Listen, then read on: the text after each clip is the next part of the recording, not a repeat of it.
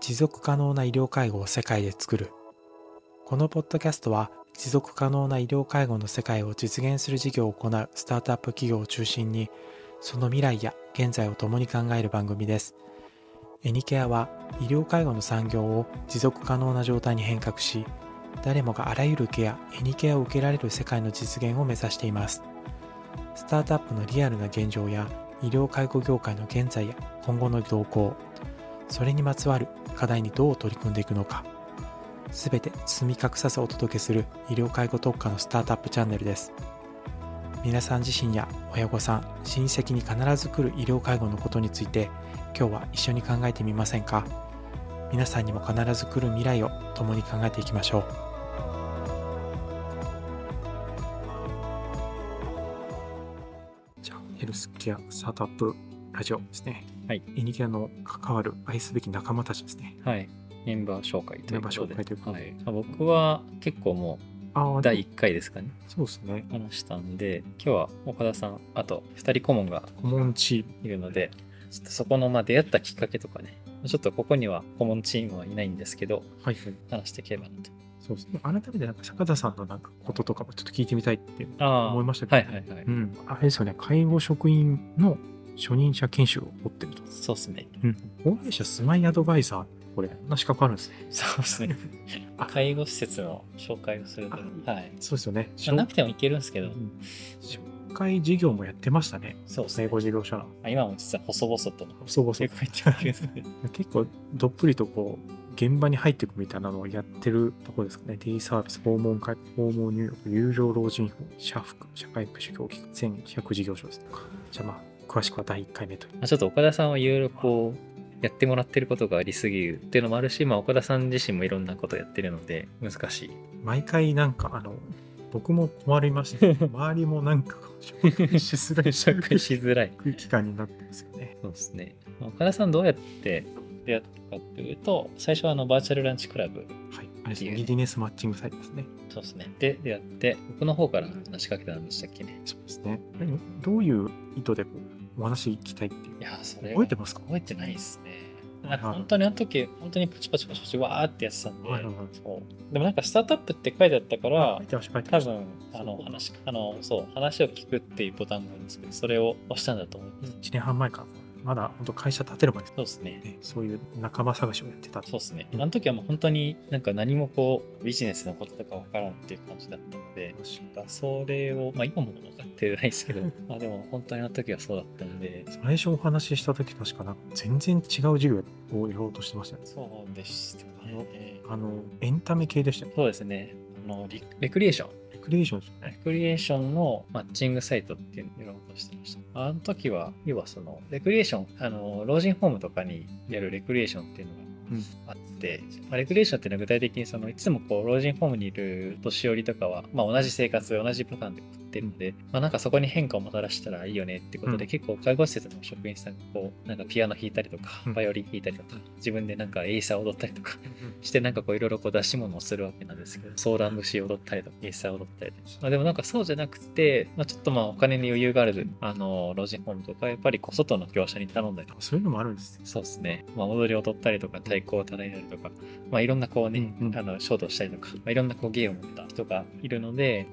まあ、なんかそういう人たちがこうあの施設に赴いてこうやるうんうんやるっていうのがあって、うんでまあそれをこうまああのこれまでは結構その自分のつてをたたどってこう、あー依頼したりだとか、うんうんまあ、一個一個こう電話してお願いするっていう流れだったのを、まあ、それも全部オンラインにしようっていう、まあ、Amazon みたいにこう、まあ、クリックしていくとうんあのレクリエーションをやってくれる人が来るっていうその演者の人が老人ホームに来るうんなんかそういう体験を作りたいなっなてるほやってましたねどまあでも介護領域とかいうのは変わんないですそうですね。その時からもう本当にお年寄りっていうところは興味持ってたんですけど、まあ、その時はでも結構本当にそのお年寄りに割とフォーカスしたサービス考えてたんですよねう、ん実は。なんか今みたいにこう働く人フォーカスが必要だっていう課題意識はまだ実はなくて、その時。ああそうサービスを受けてる側の方にもちょっと目が向いてるそうですね。でもやっぱりこうなんかこう、お年寄りの課題解決しつつ、ししかもこうスタートアップって考えると結構難しくって、お年寄り自体やっぱりこう、まあ年齢重ねるとっていうのもありますし、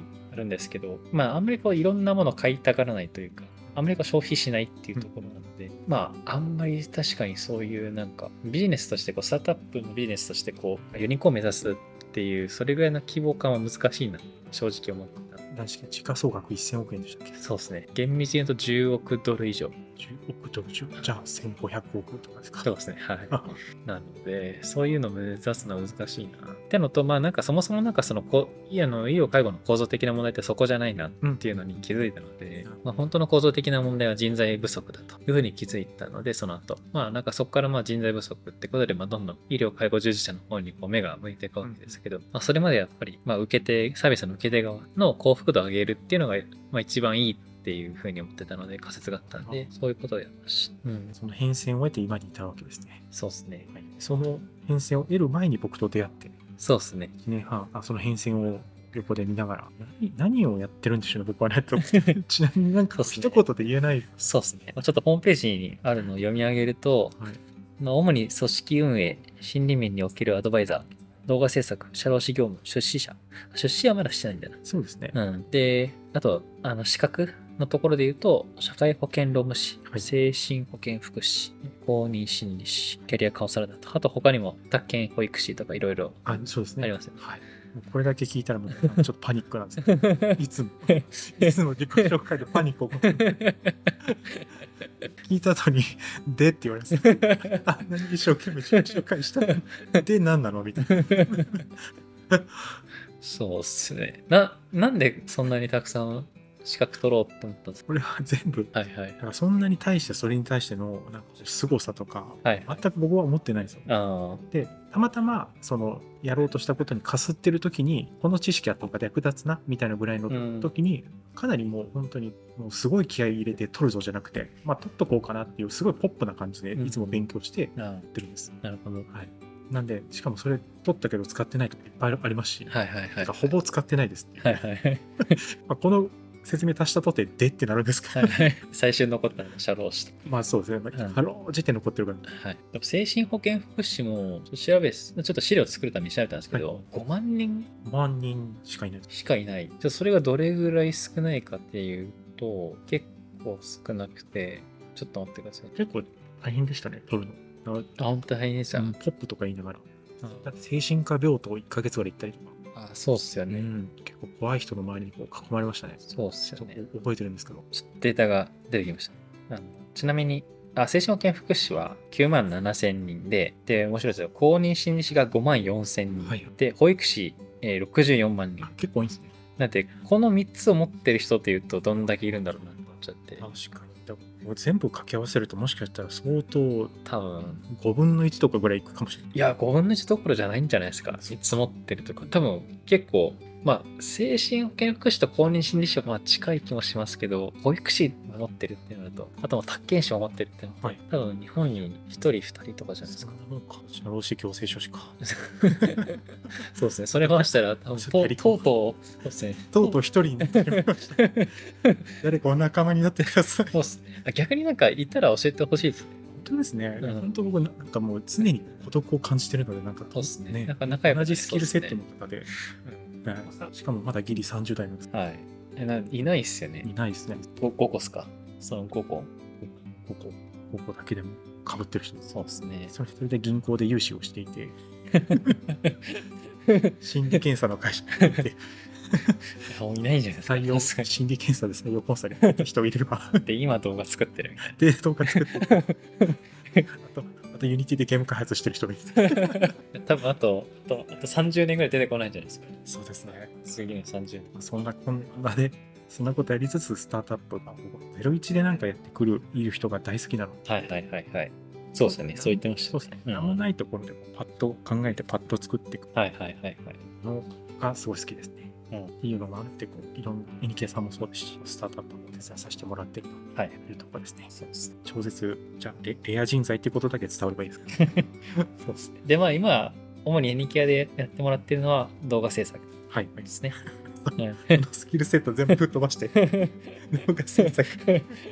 れ全部吹っ飛ばして動画制作。動画制作はなんでやろうと思っこれもう多分ぜ僕全部そこを大抵そこ学んで目指そうと思って目指したことあんまなくて、うん今自分のやってることにかすった瞬間にこれちょっと追加で勉強しようっていうことでうん動いていくんですよ、たはいはい。まあ例えば社労士やってます就業規則っていうその働くためのそのルールブック作るっていう仕事をやるんですね、はいはい。まあ、その従業員10人超えた時点で労働基準法上に労基署に届け出なきゃいけないその会社のルールブックがあるんですけどそれ作ってる間に僕はあの、まあ、Zoom とかで2時間かける何十回みたいな感じでこう話しながらこう作るのがすごい好きだったんですねその人の意向をなるべく踏まえつつその働き方ルールブック作りたいなと思ったらめちゃくちゃその作ってる過程が面白かったですあなんかこういうふうに思っててだからここのルールはこうしたいみあ。たういな、ん。でも出てくるとこって全部その表面のこうしてくださいだけなんですけど、うんでもそこの過程を伝えたりとか考えてるその様をこう見せることが一番その伝わる気がしてて、うん。し面白いです単純にそれを僕見てておもろいですよね、なるほどこれを映像化してこれを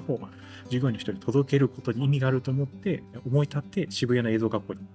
うん。それを学んで、まあ、実際に何社か宗教規則にこの動画を添付する形でこう作ったりとかを今やってみたりしたっていうところから始まってはいはいはい。そこから僕の動画人生が始まっ岡田さんのなんかこうキーワードってやっぱた。はい。過程を楽しむプロセスを楽しうむんというところからなんですけどやっぱなんかそのこう結末の成果物もいいんですけどそれまでのこう出来上がる過程の思想とかはいロジックとかなんかそういうのをこう映像するリアルにこう映し出すフォローするっていうのが映像だ、はい。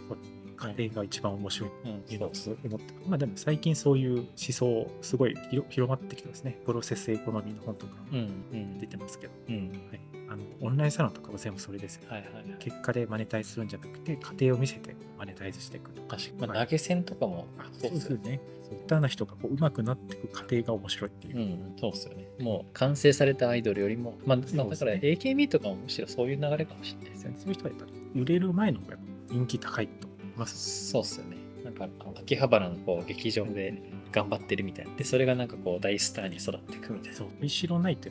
この余白も楽しめないっていうのがよかったそうっすね。確かに。余白を楽しむ。そうですね。岡田さんのキーワードっすね。前の会社もなんで勤めてたんだろうって言ってたんですけど、まはあ、いちょっとこれ聞かれるとちょっと怒られるかもしれないですけど、はいあの授業めちゃくちゃ下手くそな会社だったんですよ。はいはいはい。でだよねっていうのを会社の中でみんな話してて、まあ、だから僕ここいるんだろうなって思いながらいたんですけど、あうまくいってるところにあんまりこう興味あ、ああ、なるほど。がなぜならその家庭がこう伸びしろがないから。うん、確かに確かに。なんかやっぱこう人って成長してるところとか、なんかこう変わろうとしてる姿に結構惹かれますよね。なんか投資家とかもなんかそういうところは結構あるかなと思いましたよねね、。そういうの好きな人多いかもです。そうですよね。だからまあなんかその戦略的にこう VC からあの起業家になるっていう人は、ね、結構いますけど、まあ、でもその一方でやっぱりこう VC の人は結構 VC 本当になんか生まれ持って VC なんだろうなみたいな感じのイメージはやっぱありますね。そうそもそもそういうの好きな人なんだ。そうですね。なんか見守るというか成長を応援するみたいな好きなんだろうなって人はやっぱ見てて多い気がしま大体そういう人が僕の勝手なイメージですけど、NHK のドキュメンタリー見てる人が多い。 す。カンブリア級。そううわ、そうなとこですかね。はいはい。うん。あれ、まあ、貢献できるところ、コミットで僕の中では貢献する。はいはいあはれいですね、スタートアップですねいつもありがとうございます。ありがとうございます、こちらこそ。はいはいあと、他の顧問メンバーとか、そうですね。また、これ、あれですね、上から順で、こう、今、サイト見てますそう。ですね。サイト上から順番で、まあ、あと2人いるんですけ山ど本、岩瀬さん。岩瀬さん。岩瀬さんは、まあ、ドクターですね。まあ、総合診療科って言われる、まあ、総合医って言われてますけど、勘違いしたんですけど、なんか僕と同い年ぐらいかなと思ったら、なんか3歳年下なんですよ。そう、まあ、ちょっと文章を読み上げると、えー東京都出身。えー2020年、自治医科大学卒業、家庭医療専攻医、コミュニティドクター。えー新潟県中越地震で親友が被災した経験から、えー理不尽と戦うことを目標にして医療の道に進む、えー暮らしの中で人とつながり、自分らしい幸せを見つける地域を作る家庭医として活動中。家庭医っていうのがある家庭医。まあちょっとぜひ、ちょっと岩瀬さん、勉強になる。うん。もともとでもその、えっと、知り合ったのは、ちょっと後で紹介する、あの、戸所さんの紹介というか、まあ、そのつってますけど、まあ、要は僕がその渋谷区の中で活動してた、か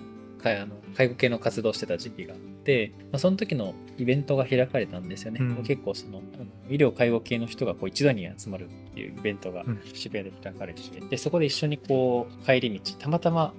岩瀬さんの自転車がパンクしちゃって、えで歩いて帰らざるを得ないじゃあちょっと一緒に歩いて帰りましょうかつって歩いてえ。帰何るですか、ドラマじゃないですか。そうなんですよ主題歌流れてるじ ゃないですか。そうなんですよへでそれで、まあ、一緒に帰ってそこでも3 4 0分ぐらい話したんですけど、まあ、結構盛り上がって何話したか覚えてないんですけど結構とにかく盛り上がってそこ話したことを忘れるっていうのあれですけど盛り上がったの確かですね盛り上がったの確かでそれでその後うんともう一回やりましょうってなってで、まあ、その時はまあ普通になんかおあの、まあ、いろいろこう情報交換の目的にあったんですけど、でも僕はなんかまあそういう医療介護の当時開発してたそのさっき言ったレクリエーションのプラットフォームについてまあいろいろこう夢を形にしたところ、まあ、そこでまあちょっともしよければ力貸しましょう、まあ、顧問としてっていうふうに言ってくれて岩瀬さんから言ってくれてそれでまあじゃあぜひお願いしますって感じで、まあ、言われて僕もびっくりしたんですけどそういう感じでじゃあこのあれですか話とか地域そのあたりの自分らしい幸せを見つける地域を作るとか、そうですねこの辺となんか医療介護領域のこう坂田さんの思いとか重なったんでしょそうですね重なったんでしょうね。確かに近いですようん、うん、ちょっと、あんま、 あんまりちょっと岩瀬さんについて語れないねの。あ島に島に行きたいっていうそうっす。ことをおっしゃってましたね今実際島にいらっしゃるんですけど島に行ってます。本当にそういう地域に根ざした医師になるみたいなそうっすね。思いからですよそうっすね。ドクターこと。はいはいはいはいうん。しかもまだあれですよね研修を終えてすぐだから20代後半とかですそうっすね。まだ1年目に、あーうん。そうっす卒業して1年目。五島デビューです多いですねそういう場所でもうお医者さんも全然少ないはずですからやっぱ自身の判断とかでいろんなものが来るんでしょうそうです家庭の状況、うんうんその地域のそうですね。やっぱまあ、まあ、まあ、あの、そうっす。まあ、直感でわかるとは思うんですけど、やっぱ地方の方が医者少ないので、特にやっぱりそういう高齢化進むところだったらなかなかそうですよそうですよねその地域岩瀬さんしかいないみたいなそうですね。中でだからそうですね。まあ、総合診療科っていうのをそもそもあの何でも見れるお医者さんとなんですけど、そうかもう目も見るしそうですね。なんか頭痛も来ればひっかき傷も来ればなんかいろんなこう、内科外科、いろんなあらゆるものをこう総合的に見れるっていうのがすごいのことなので、なんかそういう人がやっぱり田舎とかになるとすごい重宝され ます。大変ですねそんな離島にそんなイケメン医師が イケメンが、はそうですねちょっと詳しくはサイト見ていただくとい、イケメンが乗ってます載ってますんでちょっとアクセス数を稼がないと次行きますか。はい東郷さんとどころさんですね。ちょっと読み上げると、まあ、アドバイザー、えー地域包括ケア、介護業界全般に関するアドバイザリーということで、今、あの一般社団法人転出アソシエーションという団体があるんですけど、まあ、そこでまあ代表理事されてる。と、あと、まあ資格で言うと、まあ、主任介護支援専門員って言って、まあ、主任ケアまで、シュマネとかって言われますけど、そういうところの、まあ、そういう資格持ってらっしゃって、まあ、要はケアマネケアマネージャーですケアマネーそうです。もともと2017年から19年にかけて、まあ、地域包括支援センターで勤務してて、まあ、そこでまあセンター長された、まあ、そこでまあ一番偉いとこさせてもらってまあ、その高齢者だけじゃなくて、やっぱりこう、一般的なこう児童、児童福祉とか障害者福祉に関してもやっぱりカバーしてて、本当に幅広く。医療ももちろん詳しいですけど、まあ、どちらかというとまあそういう介護福祉よりの方が詳しいのかなっていう感じですね西。さんも結構幅広い地域のそうですね。そうですね。トロコさんは本当に現場経験長い地域ですね。特にまあ哲学としてトロコさん持ってるのはその制度が医療保険、介護保険っていう制度が提供できない、あはいその溝の部分にやっぱり課題があるっていうふうに考えていなるてほど、まあ、そこにそうなんですよ。そこに関してこう何かアプローチできないかってことで、まあご自身で保険外の自費サービスって言われるんですけど、その介護保険とかでカバーしてないサービスをまあ直接こう行ってやるっていう。例えば、まあ電球バルブの交換とか。ああいうのもヘルパーとかできないので、んとか窓掃除とかもヘルパーできないのでなんかそういうところをこうやるっていうそういうなるほど結構な作業量はいっぱいありそうですね地域でそうですねいっぱいありますねなんかそれをこうやっぱりあの電球例えばこう電球交換してるうちに椅子から落ちちゃってそれで鉄とかそうですね骨折して入院みたいなでそれで入院したら入院してるうちにこう認知症始まっちゃってとか本当になんかそのちょっとした生活の場面でいろんなところにあのやっぱりこう認知症とかその体の状態が悪化するっていう要因ってどこでもあるのでなるほどなんかそういうところをこうちょっとでもこう掴み取っていくっていうところが大事だなっていうふうにトルコさんは考えてて、ななんかそういうことをしてる方です。あそうかそれぞれちょっと僕の話はあのどんなことやってるか出たんですけど岩瀬さんと戸所さんがどんな感じでこうサポートしてくださってるかっていうのをあ、そうです聞くの忘れてましたねそうですね。岩瀬さんに関しては、やっぱりその病院、病棟の構造とか、あと医療保険と介護保険がどう関わってるかみたいなのをこうアドバイスして、うんうんまあ、その文章に書いてあることだけじゃなくて、うん運用上のルールというかあの運用とその制度で決まってることって違ったりするなんかそういう部分を教えてもらう、まあ、医療医療よりですが岩瀬さんで戸所さんに関してはまあ介護の方なので、まあまあ、それも同じですね。介護の保険制度とか、あとまあこういうサービスがあったら、うん介護の従事者の人はどう思うかみたいなところ、まあ、そういう介護してる人の身になってうん、考えてアドバイスいただくっていう。じゃあそのアドバイスの流れでいくと僕も一応法律読めるから法律読んでこんな感じだよっていうのもそうですね。言えるっちゃ言えますね。そうそう、確かに。いろいろじゃあそういう各方面の制度とかに詳しい現場に詳しい人からこう教えてもらいつつサービス設計できてると、まあ、していこうとしてるっていうはい、そういう感じです。そうですかこれ以外あれかそうですね。まあ、あとちょっと2名顧問の人がいますけど、ちょっと、まだちょっと情報はまだ出してないということで。一旦ご紹介はそうですね。うんまた後ほどとそうですね。まあ、ちょっと役職っていうか、その役割だけ紹介すると、まあ、会計士の方なんですけど、んまあ、いろんなこう会社の上場を手伝ってきてっていう人が1人と、もう1人は、まあ、看護師の、まあ、そのドメインエキスパートとして突っ込んでもらう人として、看護師の顧問っていう方が2人いますね。今いる領域をフルフルカバーできそうなそう豊ですね富な人材がこの時点でこんなにいっぱいいるってなかなかですねありがたいですね。今日のメンバー全体の話ということですねはい。じゃあ、ありがとうございました。今日も最後まで聞いていただきありがとうございます。エニケアでは持続可能な医療介護を世界で作ることを目指しています。共に実現する仲間や共同できる企業を探しています。事業を一緒に作りたいと思った方は概要欄のホームページからお問い合わせください。また番組に出演してくださるヘルスケア関連企業、スタートアップ企業の方も募集しています。皆様からのご応募お待ちしています。